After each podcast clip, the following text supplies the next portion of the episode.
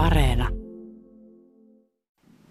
Tässä on lähellä, lähellä niin viiden kilometrin päässä on Natura 2000 ohjelmaan kuuluva rauhoitettu suo, kurkisuo, joka on Luopioisten ja Padasjoen rajalla. Ja yhtenä kesänä, muistaakseni 83, niin sain päähäni kartottaa sen suon kasvillisuuden ja se, se tuli tehtyä huomattavasti tiheämmällä seulalla kuin tämä koko luopio, että yhden aarin ruuduissa kartotin tämän, se on puolitoista neljä kilometriä kooltaa ja se on siitä erikoinen suo, että siellä on sekä tämmöistä pohjoista aapasuoluontoa että sitten eteläistä keidassuoluontoa molempia tällä alueella. Ja, ja sen, se oli hyvin haasteellinen sillä, että keidassuolla pystyy kulkemaan ihan vaikka pikkukengissäkin mutta saappaat jalassa tietysti mieluummin, mutta Aapasu oli niin vetelä, että joskus joutui kahlaamaan ihan reisiä myöten siellä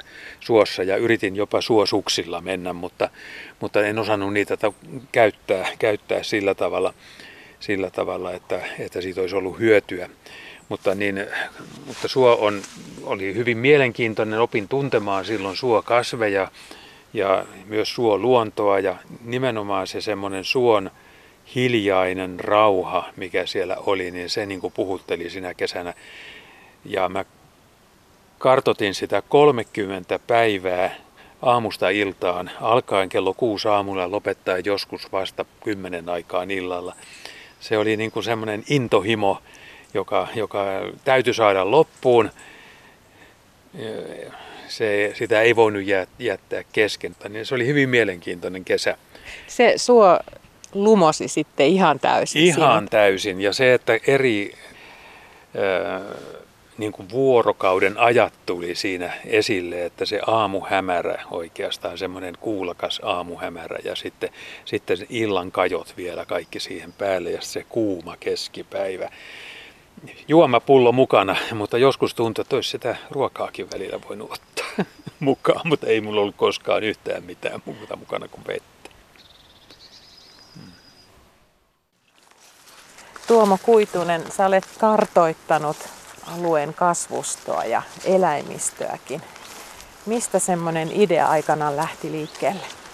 No se lähti liikkeelle siitä, kun kuulun Tampereen kasvitieteelliseen yhdistykseen, joka on tämmöinen harrastajapohjainen kasveista kiinnostuneiden ihmisten yhdistys. Ja siellä ruvettiin 80-luvun alussa tekemään Helsingin yliopiston kasvimuseon sieltä tulleen idean pohjalta tämmöistä atlaskartotusta.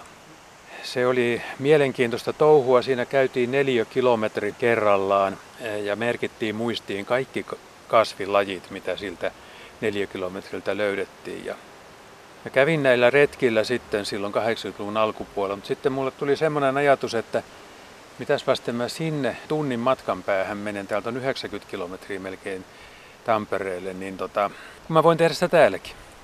Niin mä rupesin tästä kesäpaikan ympäristöstä kartalta katsomaan niitä neljä kilometrin ruutuja ja tosiaan niin tein niitä vuosittain 2-30 ruutua, mutta se on aika hidasta touhua, se yhden ruudun tekee yhdessä päivässä. Et siihen menee, menee, jos sen huolellisesti tekee, siihen menee 5-6 tuntia siihen. Ja tota, niin, jokaisessa semmoisessa paikassa piti käydä sillä ruudulla, missä voisi olla erilaista kasvillisuutta ei ihme, että se saattaa olla sitten vähän hitaampaa puolesta se kyllä, tutkiminen. Kyllä se on ja sitten siinä oli se, että kun ajatteli, että tekee nyt vain tästä kesäpaikan ympäristöstä nämä ruudut, mutta siihen tuli semmoinen jonkinmoinen viehtymys, että halus tehdä taas sitten seuraavan kierroksen ja sitten seuraavan kierroksen tässä ympärillä ja sitten mä ajattelin 2000-luvun alussa, että no miksi mä tee sitten koko pitäjää eihän mä tajunnut, että tässä on 4500 semmoista ruutua. Ja siinä meni sitten kaiken kaikkiaan se 30 vuotta, kun tuli ne kaikki 400, onko se 445 ruutua tehtyä. Se on valtava urakka, hieno saavutus ja siinä on saanut tutustua monenlaisiin maastotyyppeihin. Kyllä, siinä on kahlattu soita ja kanootilla menty järviä ja, ja polkupyörällä metsäautoteitä ja, ja voi sanoa, että kyllä mä ihan lähes joka kolkalla olen tätä pitäjää, vanhaa pitäjää. Nykyään Luopioinen kuuluu Pälkäneen pitäjää, mutta silloin kun se alkoi se homma ja oikeastaan lähes koko ajan, niin tämä oli itsenäinen pitäjä. Mulla oli apuna muutamia paikallisia ihmisiä, jotka teki tuolta vähän laidoilta syrjältä, kun asuvat sillä suunnalla, tuolta Pälkäneen rajan suunnasta. Ja et ihan kaikkia 445 ruutua mä en ole itse tehnyt. Mutta sanotaan, että yli 90 prosenttia niistä kuitenkin. No lähditkö liikkeelle säässä kuin säässä? Ei, sateella ei voi tehdä paperihommia. Siinä on semmoinen lomake, joka sai sieltä kasvimuseolta Helsingistä ja siihen merkittiin rasteilla sitten aina mikä laji oli nähty. Se, se jos kastui, niin lyijykynäjäljet hävisi ja sai tehdä työn uudestaan. No entäs sitten vuodenajat? Oliko, onko sillä mitään merkitystä tällaisen kartoituksen suhteen? Tietysti silloin kun on lunta maassa, niin siinä ei paljon kasvilajeja pysty, pysty tutkimaan, mutta meillä on pitkä syksy ja pitkä kevät. Sillä on hyvinkin suuri merkitys, koska kasvit kukkii eri aikaan ne nousee eri aikaan. Että aivan kevätkasvit piti käydä jo ennen kesäkuuta, käenrieska, kiurunkannukset, vuokot. Toiset kukkii vasta elokuussa, niin sitten piti kiertää siihen aikaan. Otollisin aika oli juhannuksesta elokuun alkuun. Vesikasvit on myöhäisiä, ne jouduttiin kiertämään sitä. Monta kertaa elokuussa kanootilla kiersin uudestaan niillä ruuduilla sitten järvien järviltä katsomassa, mitä siellä, siellä kasvaa. Onko kylällä tiedetty, että millä asioilla liikut, kun varmasti olet ehkä törmännyt paikallisiin sitten näillä retkilläsi sekä maastossa että vesillä? Silloin 80-luvulla niin mä aktiivisesti kyllä tiedotin siitä. Täällä kylällä, tällä kylällä oli aktiivinen kylätoimikunta, joka järjesti juhlia, Hermannin päivän juhlat. Siellä mä pidin esitelmiä kasveista ja kerroin sitten, että jos mä ilmestyn teidän pihaan, niin älkää luulko mua rosvoksi. Että minä vaan katson, mitä teillä kasvaa. Mutta semmoinen ongelma tässä on ollut, että mun on ollut vaikea mennä talojen pihoihin. Sehän on aika hankalaa, jos ei siellä ole ketään paikalla. Nykyään varsinkin kaiken maailman valvontakameroita ja muita, niin sitä olen yrittänyt karttaa ja katsoa, katsoa ne pihakasvit niin kuin teiden varsilta, mitkä sinne pihaan vie. Joskus on tultu kysymään, että mitä sä täällä puuhaat. No sitten minä olen kertonut. Mutta aktiivisesti en ole mennyt talojen oville koputtelemaan. Siinä on yksi ihan tärkeä syy. Ihmiset on hirveän uteliaita ja haluavat tietää. Ja se saattaa olla tuntia puolitoista, kun siinä keskustellaan sitten asiasta. Ja sen jälkeen mä olen täysin unohtanut sen lajiston, minkä mä olen jo siitä ruudusta löytänyt. Mä joudun tekemään sen kaiken uudestaan, vaikka ne on rasteina siellä paperilla, niin, niin se, se, tota, se määrä ei pysy tuolla päässä.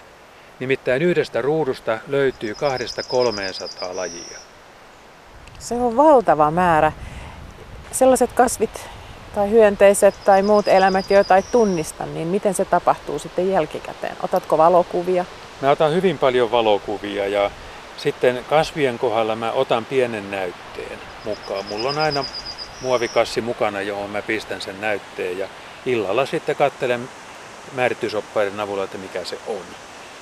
Se oli alkuun, niin se muovikassi oli hyvinkin täynnä, kun mä palasin, mutta sitten viimeisenä vuosina niin siellä ei juuri ollut enää mitään, että oli oppinut jotain. Kun olet tehnyt tätä jo 80-luvun alkupuolelta lähtien, niin olet varmasti nähnyt sen muutoksen, mitä Suomen luonnossa ja täällä Hämeessäkin on tapahtunut vuosikymmenien aikana. Mikä sinusta on ollut se isoin muutos entiseen verrattuna? Siis muutoshan on ollut historiallisesti suuri. Maaseudun rakenne on muuttunut ja se näkyy tässä, tässä maisemassa. Heinäpellot on muuttunut viljapelloiksi, lehmät on kadonneet. Tällä kylällä oli, kun mä tulin tänne 70-luvun alkupuolella, niin täällä oli joka talossa, lähes joka talossa oli lehmiä. Ja tällä, tänä päivänä on yhdessä ainoassa talossa. Se on aiheuttanut koko luontoon valtavan muutoksen. Lintukanta on muuttunut. Tällä kylällä mä en ole kottaraista nähnyt 80-luvun jälkeen. Eli ne on hävinneet täältä. Samaten muut peltolinnut on vähentyneet. 70-luvulla peltosirkku oli tällä kylällä niin melko tavallinen kesäisin. Mä en ole, siis 80-luvun puolivälin jälkeen peltosirkkua nähnyt täällä. Kuovi on yksi ainoa koko näillä alueilla, muutama töyhtöhyyppä. Siis linnussa on tapahtunut ihan valtava muutos. Metsälintuja on tullut lähemmäksi. Ehkä, ehkä lintujen kokonaismäärä ei ole muuttunut, mutta lajisto on muuttunut. No sitten tämän kasvillisuuden pohjalta, koska mä sitä olen kartottanut, mä tein silloin 80-luvulla niin yhden ruudun tästä, tästä ympäristöstä sillä tavalla, että mä en ottanut huomioon tätä pitäjän rajaa. Ja se oli puolet siitä ruudusta oli Padasjokea, naapuripitäjää ja puolet, puolet tätä luopioista. Ja mä totesin, että kun mä teen kerran luopioisten kasvistoa, niin mun täytyy käydä se ruutu uudestaan läpi. Ja niin mä menin 2008 muistaakseni uudestaan sen ruudun läpi. Oli mielenkiintoista nähdä, että mitenkä se oli muuttunut. Noin 30 prosenttia lajistosta oli muuttunut. Ja missä se suuri muutos sitten näkyy? Se näkyy nimenomaan tässä, tässä niin peltokasvillisuuden ja, ja, ja rikkakasvillisuuden. Nämähän myrkytetään nämä pellot nykyään. Ei siellä ole niitä rikkakasveja, mitkä oli silloin. Ja tota, sitten, sitten niin metsät on muuttuneet ihan kokonaan. Valtavia hakkuaukeita, taimikkoalueita. Onneksi metsiä kuitenkin hoidetaan, että ne aukot istutetaan taimille ja, ja sillä tavalla saadaan niin kuin uutta metsää. Mutta lajisto muuttuu. Muuttuu ihan kokonaan. Ja se, että, että lajin määrä, määrä siinä ruudussa oli suurin piirtein sama lukumäärä, mutta 30 prosenttia oli hävinnyt ja 30 prosenttia oli tullut lisää. Ne, jotka oli tullut lisää, oli tullut tämmöiselle metsäautoteitten varsille. Metsäkoneet oli tuonut niitä ja, ja, ja muukin liikenne oli tuonut niitä. Sinne ruudulle oli tehty yksi hieno metsäautotie, se oli tuonut lajeja lisää. Sen sijaan ne niittymäiset pellonpientareet ja, ja tota, suon laidat, ne oli hävinneet. Niistä, kasvillisu- ne, niistä ne lajit oli hävinneet. Et se, on, se on, täällä maaseudulla on selkeä muutos, muutos tapahtunut tässä. Ja, ja jos puhutaan sitten hyönteisistä, niin siinä on ihan samalla tavalla, että, että lantakuoriaisia ei ole enää. Sittiäiset ovat vähentyneet. Nämähän on kaikki olleet kiinni karjataloudessa. Niinpä. Ja kun ei ole semmoisia niittyjä, missä karjat laiduntaa, niin. kun ei sitä karjaa ole, niin, niin. siinä joutuu sittiäinen miettimään vähän uudelleen sitä elämänuraansa, että mistä, mihin on. lähtisi. Millä mielellä sä katselet tätä muutosta, mitä luonnossa on tapahtunut vuosikymmenten aikana? Tietyllä haikeudella. Siinä mielessä, että, että se, se kun niitä oli niitä lehmiä, niin se oli semmoista rikasta aikaa. Silloin, silloin kylällä oli väkeä enemmän ja täällä kuulu ääniä. 70-luvulla niin lehmät kulki tätä tietä pitkin tästä näin ja tästä ne meni tuonne takana olevalle niityille laitumelle. Ja aamulla jo kuuden aikaan naapurin emäntä huusi suorat jonot, suorat jonot. Ja lehmät kulki suorassa jonossa sitten laitumelle ja illalla ne haettiin takaisin. Mä oon itse ollut tässä, kun vielä oli tässä talossa, niin niin vanhan parin aikaan niin, niin lehmiä, niin olen ollut sen verran, että olen ollut heinää tekemässä. Vaimon kanssa haettiin vasikka tuolta metsästä, kun lehmä oli sen sinne synnyttänyt. Eli sitä, sitä aikaa ei enää ole. Et nämä on kaikki pellot on viljalla, joka on aikalainen monokulttuuri. Kauraa kasvaa, mutta yksi hyvä asia tässä ehkä on tässä muutoksessa ei tarvitse ehkä niin katsoa jalkoihinsa, kun kävelee tätä lehmäpolkua. Joo, ei täällä niitä liukumiinoja, niin kuin sanottiin, ole, että, että ne, on, ne on hävinneet, mutta niiden mukana on hävinnyt se hyönteismaailma myös.